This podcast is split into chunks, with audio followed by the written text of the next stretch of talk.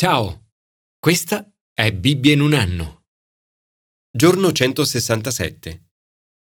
Ricordo molto bene il periodo in cui il corso Alfa iniziò ad entrare nella Chiesa cattolica. Il vescovo Ambrogio di Newcastle e Exham sentì parlare di Alfa e i frutti che stava portando in alcune chiese anglicane. Si interessò e volle saperne di più. Inizialmente non voleva farci sapere di esserne interessato. Così mandò due sacerdoti ad una conferenza alfa a Londra, in incognita. Tornarono alle loro parrocchie e iniziarono ad organizzare corsi alfa con grande successo. In seguito il cardinale Hume ci invitò a tenere una conferenza per i cattolici nella cattedrale di Westminster. La sala era piena erano presenti più di 450 sacerdoti e laici cattolici. Alcune persone erano molto critiche sul fatto che avessimo organizzato una conferenza per i cattolici. Una o due chiese minacciarono addirittura di smettere di fare alfa se avessimo continuato con la conferenza. Con il senno di poi siamo contenti che qualcuno si sia opposto, ma all'epoca la cosa destò in tutti noi molta preoccupazione. Alla sera del primo giorno della conferenza ci fu una grande effusione dello Spirito Santo e un canto in lingue che non avevamo mai sentito prima. Quella sera tornai a casa e lessi il brano di oggi. Se dunque Dio ha dato a loro lo stesso dono che ha dato a noi, chi ero io per porre impedimento a Dio? Lo stesso Spirito Santo era stato versato su di loro come su di noi mi resi conto che se non avessimo continuato a lavorare insieme, mi sarei opposto a Dio. La cosa più sciocca che un essere umano possa fare è opporsi a Dio. Nella sua vita Gesù ha subito molta opposizione. Essi lo uccisero appendendolo a una croce, ma Dio lo ha risuscitato al terzo giorno e volle che si manifestasse. Al contrario, il privilegio più grande che un essere umano possa avere è di essere un discepolo di Gesù di Nazareth, che Dio ha consacrato in Spirito Santo e potenza. Commento ai sapienziali. La potenza di Dio. Nei momenti di opposizione è sempre bene ricordare la potenza di Dio. Il salmista si trova di fronte a nemici che disprezzano il nome di Dio ricorda la potenza di Dio, prima nella sua vita e poi su tutta la creazione. Questi versetti attingono alla ricca mitologia dell'antico vicino Oriente. La creazione era vista come una vittoria degli dei sulle forze del caos e della distruzione, spesso rappresentate dal mare impetuoso e dal mostro, chiamato anche Leviathan. Il sole e la luna erano adorati come divinità. L'autore del Salmo spazza via tutti questi miti e dichiara che è stato Dio a creare e stabilire il mondo, portando ordine dal nulla e a fissare la luna e il sole. È sempre facile cadere nella tentazione di rendere le altre cose più importanti del rapporto con Dio. La devozione agli altri dei è stata una delle principali tentazioni e debolezze del popolo di Dio nell'Antico Testamento. Questo salmo ci ricorda chi è Dio e perché sarebbe sciocco opporsi a Lui andando dietro ad altri dei. Signore, ti ringraziamo perché sei l'unico vero Dio che porta la salvezza sulla terra Aiutaci a resistere alla tentazione di rendere qualsiasi altra cosa più importante di te nella nostra vita. Commento al Nuovo Testamento. Lo Spirito di Dio. Attraverso una visione, lo Spirito Santo conduce Pietro alla casa di Cornelio. Arrivato, scopre che Dio ha parlato in visione anche a Cornelio. Prende allora la parola e annuncia la bella notizia della pace per mezzo di Gesù Cristo, che è il Signore di tutti. La parola pace assume qui il significato di shalom. un termine ebraico usato per indicare più di una semplice assenza di ostilità.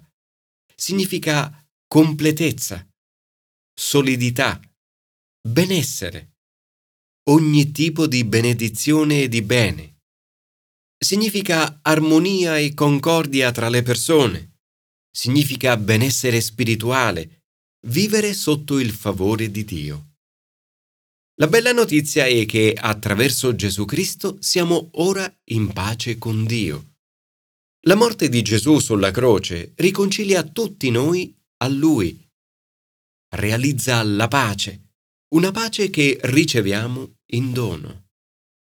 Per questo ognuno di noi dovrebbe essere operatore di pace e cercare di condurre gli altri alla pace con Dio e portare pace nella propria casa, nel proprio ambiente di lavoro, nella propria chiesa e comunità e nella propria nazione. Pietro prosegue il suo discorso parlando di Dio che consacrò in Spirito Santo e potenza Gesù di Nazareth, il quale passò beneficando e risanando tutti coloro che stavano sotto il potere del diavolo, perché Dio era con lui. Parla poi di croce e di risurrezione, di fede e di perdono dei peccati.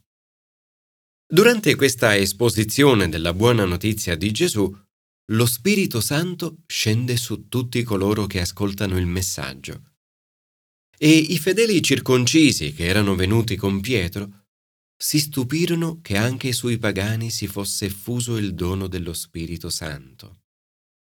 Sanno bene che si tratta di effusione dello Spirito Santo, perché ciò che era accaduto agli Apostoli il giorno di Pentecoste Ora sta accadendo qui, a questo gruppo. Li sentivano infatti parlare in altre lingue e glorificare Dio. Pietro allora esclama, Chi può impedire che siano battezzati nell'acqua questi che hanno ricevuto come noi lo Spirito Santo? Evidentemente le notizie viaggiavano veloci anche a quel tempo. I credenti ebrei vengono infatti a sapere che anche i pagani hanno accolto la parola di Dio e si preoccupano. Così rimproverano Pietro, il quale risponde spiegando come lo Spirito Santo lo abbia guidato. Inizia con Lo Spirito mi disse e prosegue Avevo appena cominciato a parlare quando lo Spirito Santo discese su di loro come in principio era disceso su di noi. Se dunque Dio ha dato a loro lo stesso dono che ha dato a noi per aver creduto nel Signore Gesù Cristo, chi ero io per porre impedimento a Dio? Nel sentire le parole di Pietro, tutti i presenti iniziano a calmarsi, a rendersi conto della situazione e a glorificare Dio dicendo Dunque anche ai pagani Dio ha concesso che si convertano perché abbiano la vita.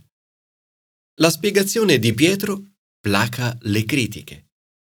A volte, quando si viene criticati, la cosa migliore e più semplice da fare è dare una spiegazione. Signore, grazie perché doni lo Spirito Santo a tutti coloro che credono in te indipendentemente dalla Chiesa o denominazione di appartenenza.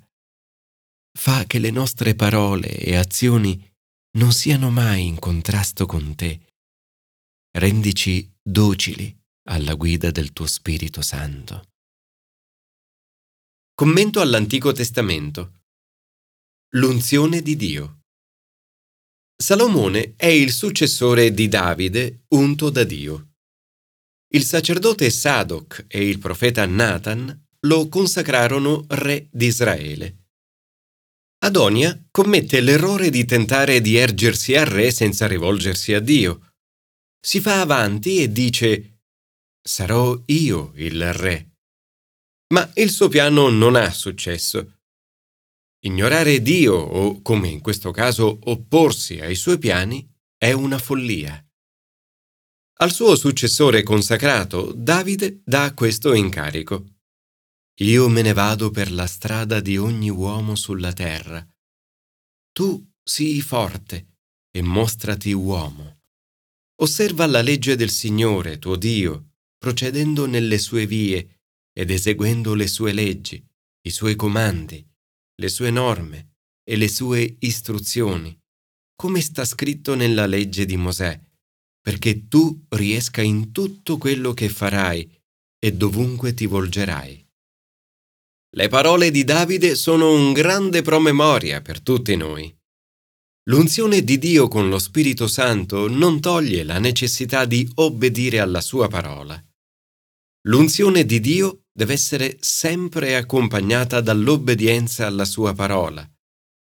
Lo Spirito di Dio ci è dato proprio per permetterci di obbedire alla parola di Dio. Né Davide, né Salomone, né nessun altro re di Israele è stato in grado di osservare perfettamente i decreti e i comandi di Dio. Solo Gesù, l'ultimo re davidico, è il re pienamente obbediente, eterno e unto. È lui che cammina davanti a Dio con fedeltà, con tutto il cuore e con tutta l'anima. Eugene Peterson ha definito il libro dei re come un'implacabile esposizione di fallimenti. Eppure Dio, grazie a questi, continua a realizzare i suoi scopi sovrani, spesso in modo silenzioso e nascosto. La sovranità di Dio non viene mai annullata, nemmeno da leader o re profondamente imperfetti. Questo ci aiuta ad avere fiducia sempre nella sovranità di Dio sulla nostra vita sulla nostra Chiesa e sulla nostra cultura. Signore, aiutaci a seguire Gesù, colui che hai unto con Spirito Santo e potenza.